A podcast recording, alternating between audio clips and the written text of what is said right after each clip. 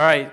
So, when people presented us with spiritual approaches, how frequently did we all say, I wish I had what that man has? I'm sure it would work if I could only believe as he believed. Have you ever had that experience? So, what I want to point out to you is if you ever had that experience, whether you want to cop to it or not, if you could feel what was being said to you, even if you couldn't comprehend what was being said to you, you already have it. Now, all we got to do is wake you up to it. Does that make sense? All right.